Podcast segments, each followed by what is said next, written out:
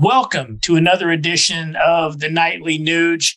You know what, Ted? There was a time when people believed that leaders were chosen by God and born into leadership through the feudal system. You know, we uh, had a back to back war with England. We kicked the king out after the first war. They didn't believe it. We had to beat him a second time, uh, all because we didn't believe in that system. But yet, you know what, Ted? Every magazine I pick up, every newspaper I pick up, every news story here for the last month has been about the Queen. It's been about how great she was for the world.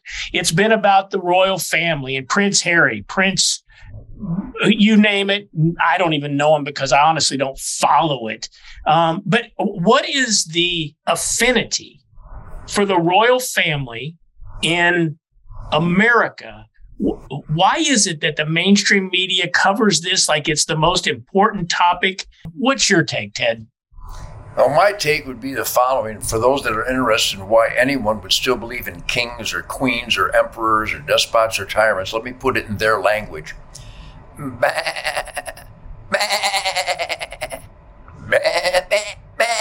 They're looking for leadership, historical abuse of power. Now, has the queen come around as the royal family? The whole concept is just putrid to me. I think the Nugent is a royal family. I think the Mark are a royal family. I think the average American family is more royal than the English royal family. I think the entire concept of kings and queens and emperors and tyrants is offensive.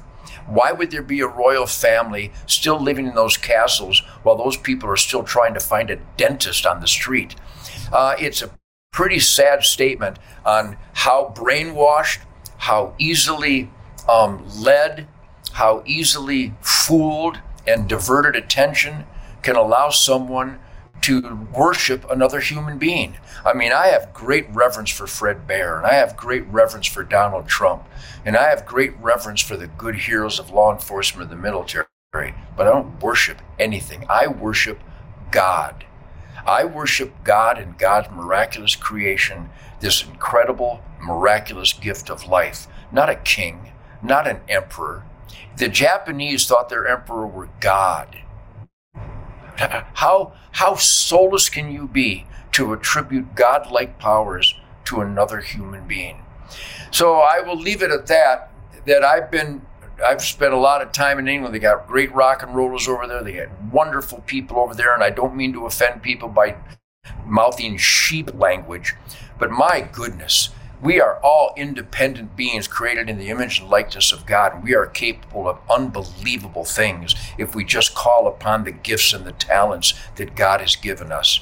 And it doesn't it doesn't mean jack squat that someone is born into royalty. In fact, I think that is uh, uh, an offense to the rest of the population. So I know people are fascinated with that because uh, look at some of the TV shows, look at some of the music, look at some of the, the Hollywood productions, look what Disney's doing nowadays, look what big tech represents. People are easily fooled, and they've been fooled to think that the royal family qualifies as royalty.